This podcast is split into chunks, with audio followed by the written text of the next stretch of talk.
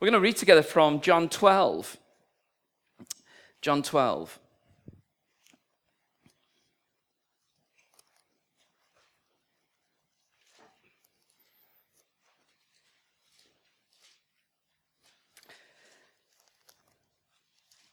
Six days before the Passover. And this is, uh, this is John telling his story of the run up now, the final week run up to Good Friday, six weeks before the, uh, six days before the Passover. Jesus came to Bethany, where Lazarus lived, whom Jesus had raised from the dead. Here a dinner was given in Jesus' honor. Martha served, while Lazarus was among those reclining at the table with him. Then Mary took about half a liter of pure nard, an expensive perfume, and she poured it on Jesus' feet and wiped his feet with her hair. And the house was filled with the fragrance of the perfume. But one of his disciples, Judas Iscariot, who was later to betray him, objected, Why wasn't this perfume sold and the money given to the poor? It was worth a year's wages. He didn't say this because he cared about the poor, but because he was a thief. As keeper of the money bag, he used to help himself to what was put into it. Leave her alone, Jesus replied. It was intended that she should save this perfume for the day of my burial. You will always have the poor among you but you'll not always have me.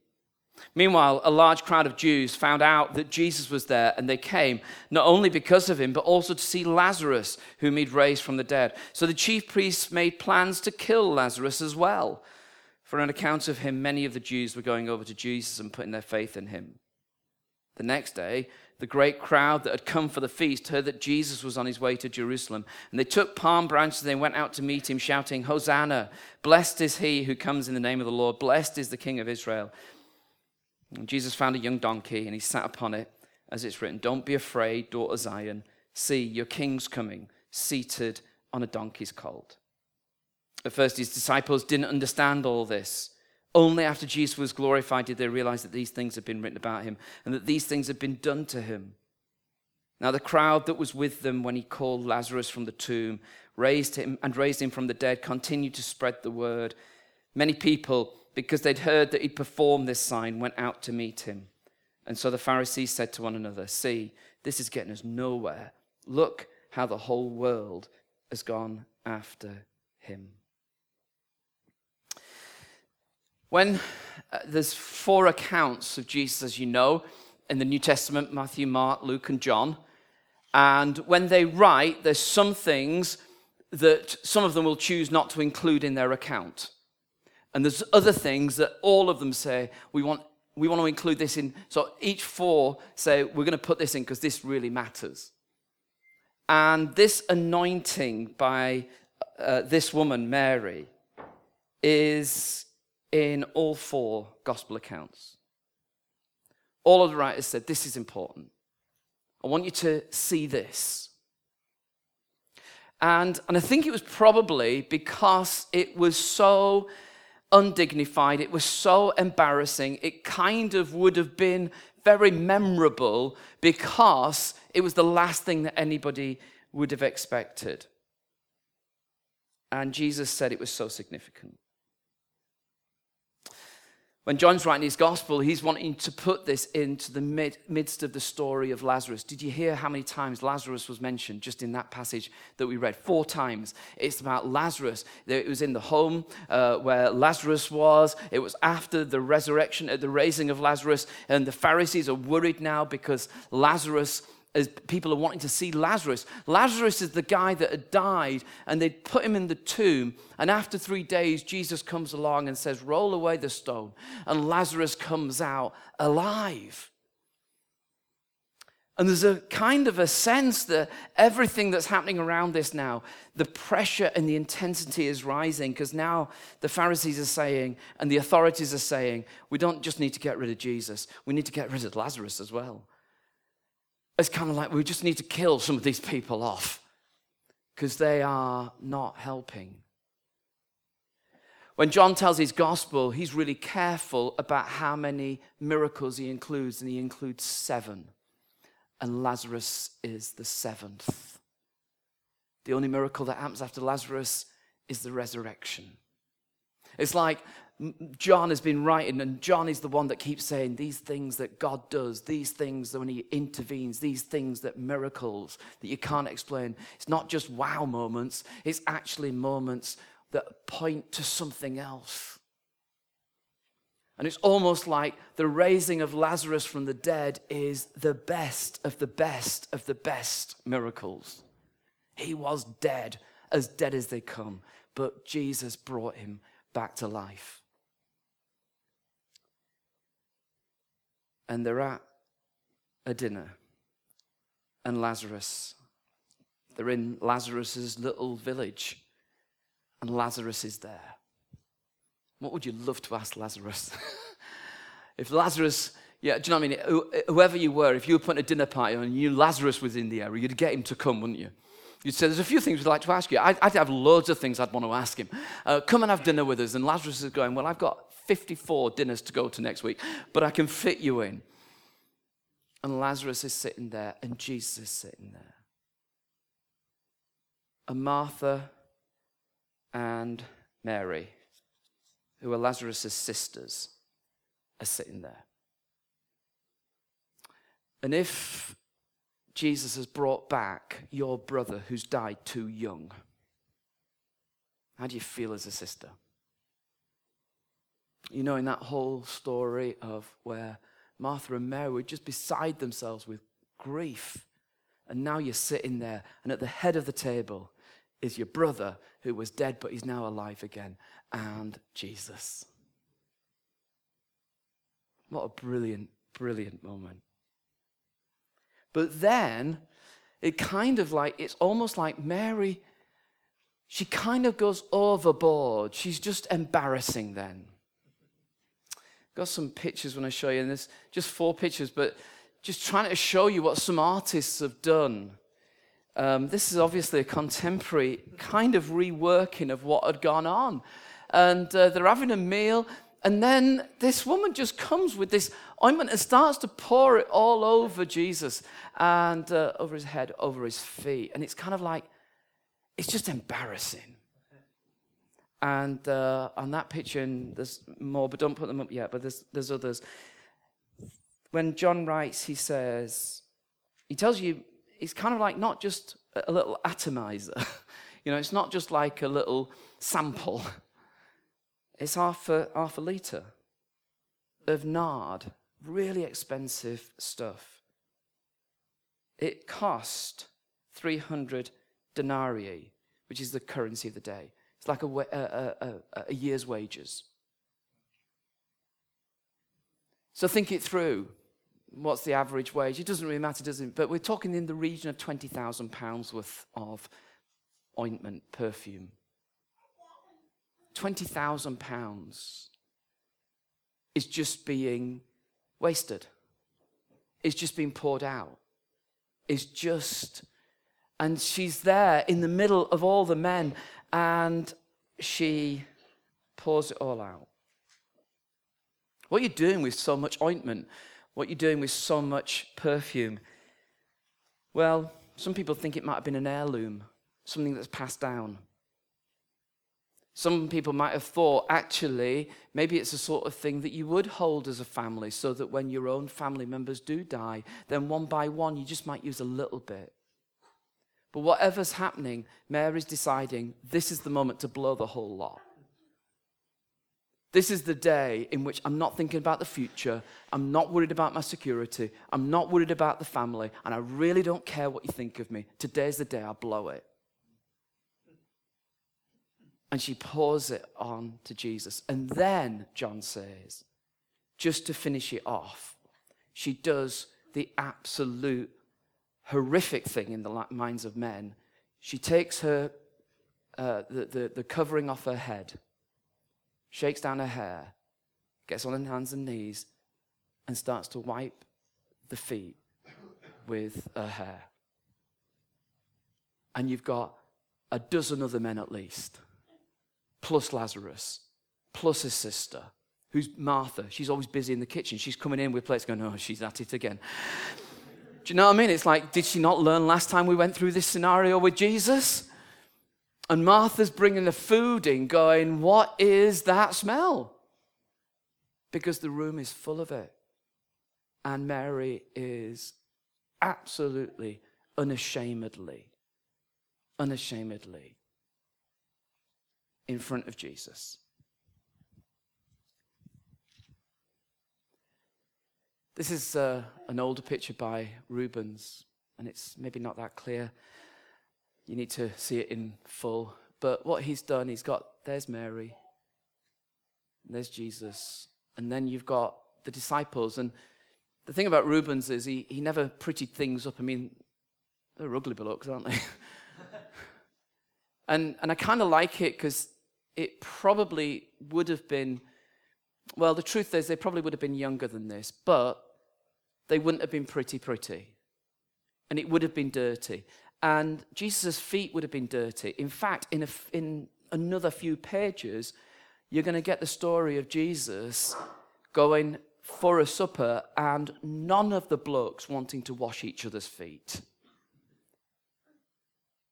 And Mary takes the role that none of the blokes would have done. But not just with water, but with everything that she's got.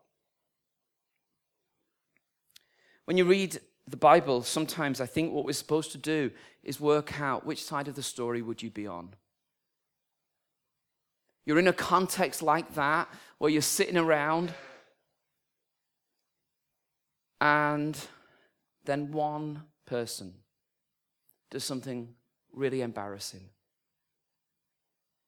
One person who doesn't worry what anybody else thinks of her. And even though she's in front of everybody else, she's saying, This is my moment, and it's my moment.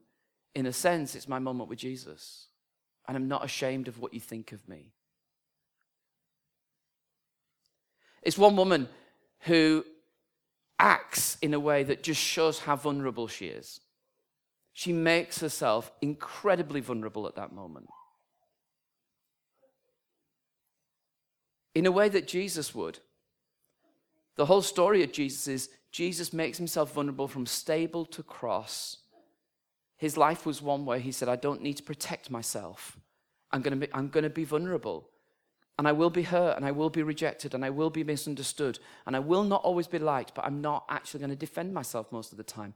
I'm just going to be vulnerable.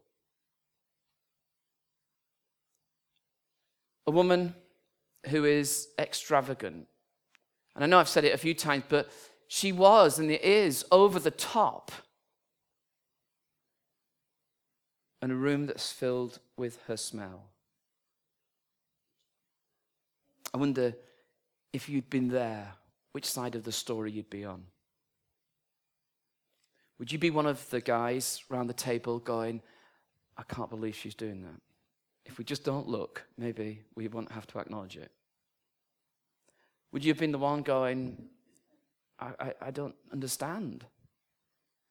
Not here, not now. She goes beyond herself. She worships, she shows her devotion, her love, her gratitude, and she goes beyond everything that she knows. But then again, she's the woman that said, I'm not going to be in the kitchen. When Jesus is in the room, I refuse to go in the kitchen. I'm going to sit at Jesus' feet. She's a woman who knows her place. And her place is not in the kitchen, her place is at the foot of Jesus. She's a woman who says, I don't care what social custom says, I'm here. I don't care what you think of me, I'm here. Because actually, on this day, the only man that really mattered was that man. And of course, he was the only man that understood. The other men, well, it's interesting, it's Judas that pipes up. And Judas is the pragmatist. Judas is the one that says, I'm a disciple, I'm a follower, but what sort of follower is he? Well, he's mean spirited, he's ungenerous, and he's remarkably uncreative. Because he says, this perfume if you'd wanted to get rid of it, Mary. It's almost like, Mary, you just try to get shut of it. Mary, if you'd have wanted to get rid of it, we could have sold it for £20,000 and we could have given the money away. We could have started a whole new social project. And John says, he wouldn't really have done that. He just wanted the money for himself. But remarkably pragmatic. Mary, don't be so extravagant. Mary, let's use it for something more sensible. It's interesting that at that point, Jesus' disciple is much closer to Jesus' enemies. If you've still got your Bible open, just flick back to uh, chapter 11, the end of chapter 11 and verse 45. Let's read a little bit there. It's at the end of that story all about Lazarus being raised from the dead. And this is how it goes. Therefore, many of the Jews who'd come to visit Mary and had seen what Jesus did put their faith in him. But some of them went to the Pharisees and they told them what Jesus had done. And the chief priests and the Pharisees called a meeting of the Sanhedrin, kind of like the big council. What are we accomplishing? They asked. Here's this man performing many signs. If we let him go on like this, everyone will believe in him. And then the Romans will come and they'll take away both our temple and our nation. One of them, named Caiaphas, who was high priest that year, spoke up. You know nothing at all. You don't realize it's better for you that one man die for the people than that the whole nation perish. He didn't say this on his own, but as high priest that year, he prophesied that Jesus would die for the Jewish nation. And not only for that nation, but also for the scattered children of God to bring them together and make them one. That's like John speaking in brackets, because that's not really what Caiaphas actually meant, but that's the meaning of what Caiaphas said. Verse 53 So from that day, they plotted to take Jesus' life. It's kind of like the Pharisees were saying, How do we protect what we have? It happens again in, uh, in verse 10, the uh, chapter 12. The chief priest made plans to kill Lazarus as well, for on account of him, many of the Jews were going over to Jesus and putting their faith in him. The Pharisees and Judas, they want to kill the life givers, and they want to kill those to whom life has been given, if it means they can keep things as they are. When I read the story of Mary anointing Jesus' feet, I keep on asking myself, where would I be in that story?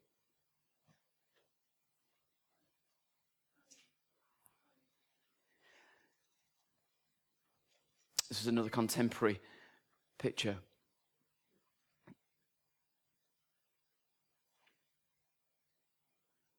Of what it might have felt like for a woman to do that. Jesus, Jesus receives it. And Jesus is unembarrassed.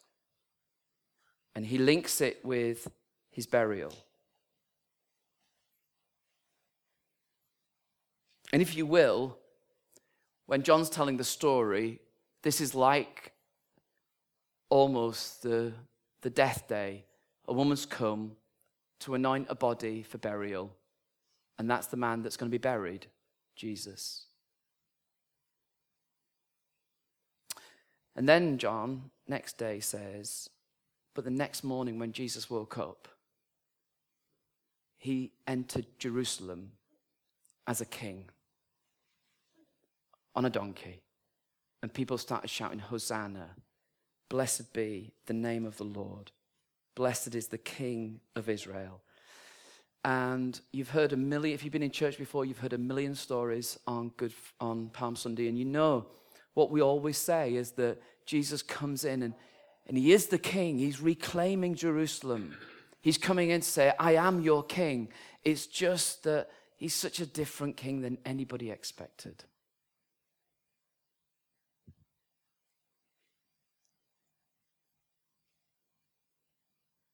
But he's, he's the humble king. And the world, the Pharisees were worried, have gone after him. And the Pharisees and Judas and the disciples, they're worried because actually, if everybody's going after this king and Jesus is going to do this sort of thing, then actually it's going to mean it's going to mean change for all of us. Jesus, this week, from Palm Sunday through to Good Friday, through to Easter Saturday, the day where it's just a rest day, and then Easter Sunday. This is the day when Jesus is going to be enthroned as king. But a king that you never expected, doing it in ways that you would never have guessed, but a king all the same. We're back to a 19th century picture, and there you've got Mary and, uh, and this one is probably much closer to the way they would have been sitting on, on benches with the, with the food served there and them kind of hanging over the top, really. Um,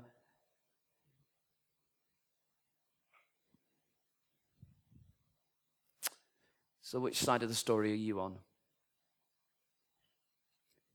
Are you the one looking on, holding back, easily embarrassed?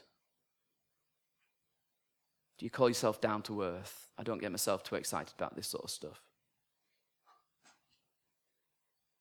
Are you the one that finds it difficult to let go?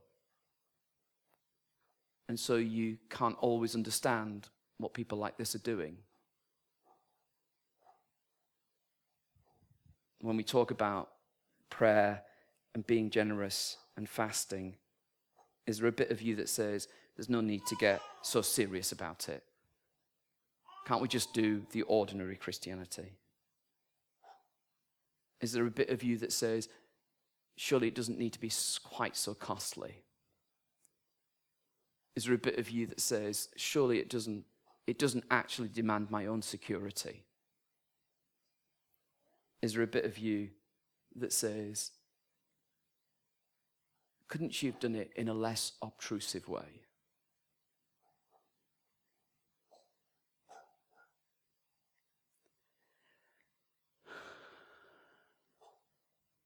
Well, the good news is that Jesus doesn't clear the room and say to all those blokes, Can you leave? Because there's only one person in the room that's got it right. He dies for all of them. And he comes back to all of them. The ones who are hard hearted and remarkably uncreative in their worship. The ones who are easily embarrassed. The ones, you know, almost that kind of don't notice what's going on. Those who are not certain. And so, as we begin the run up to Easter, this woman, whose story is told in all four gospel accounts, the story is this following Jesus really is all or nothing. It really is. You can hang around Jesus and actually miss what it's really about. You can kind of be around Christianity stuff, but just make it into something much easier. Or you can worship like Mary. Countercultural, costly, but recognizing that actually he'd done so much for that family. That was the thing. He'd done so much for the family. And actually, what she was doing was so little.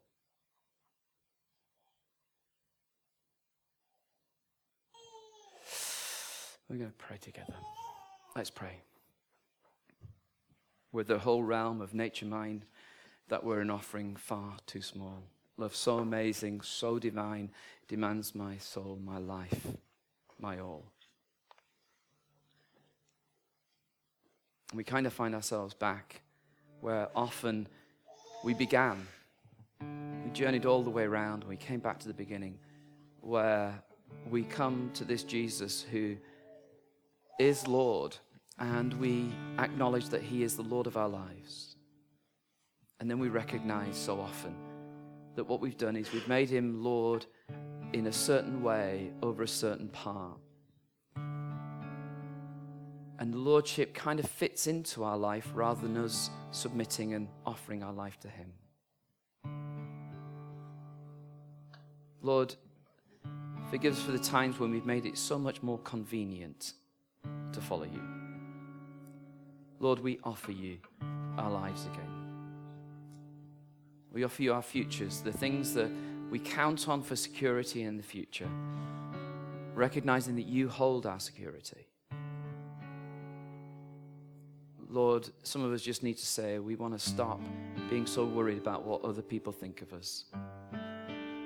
Lord, we want to offer you our vulnerability and our willingness to be open and honest and unafraid.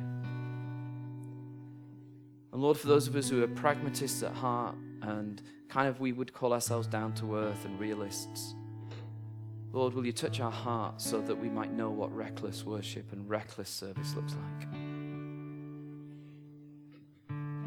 Lord, this week, where we remember that Jesus came, and as part of his whole being on earth was to reflect the Father and the Father's love for a world, who gave himself so freely that we might live who triumphed over the grave and over the death and the powers that held him, Lord, may we know that freedom that comes from you.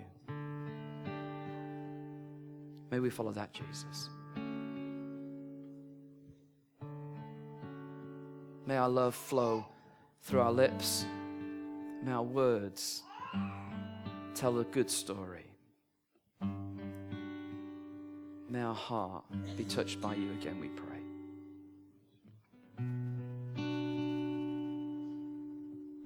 Our place.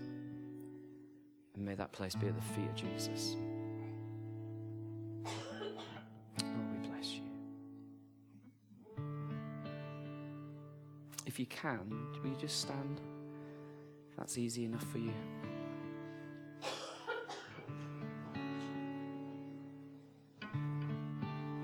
We're going to just invite the Holy Spirit to come, just really gently.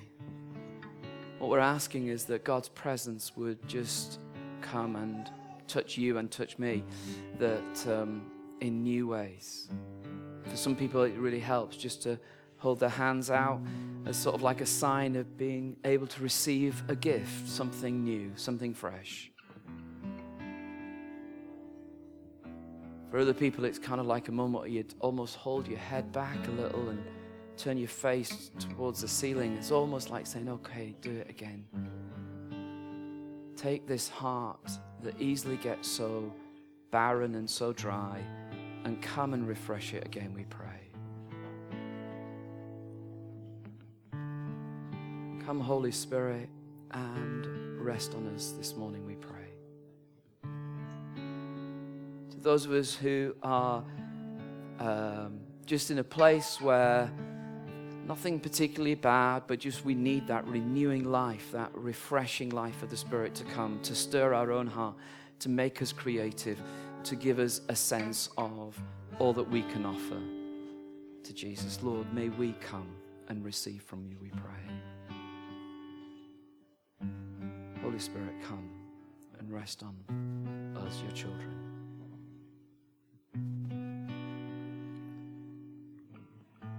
Just where you are, very quietly, but not so others can hear, but so that you can hear yourself, just invite the Spirit to come and to fill you again. Use words so you can hear yourself. Invite in that. The presence of God that comes close, the presence of God that brings wisdom, the presence of God that brings love and joy and peace, peace the spirit that says, actually, I want to change you so you're not mean spirited, you're not lacking generosity, you're not in a corner. All that stuff that often we end up like, Lord, come and fill us again. Cleanse us, clean us.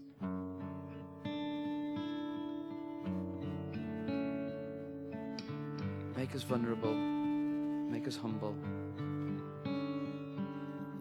Invite the Spirit to rest upon you.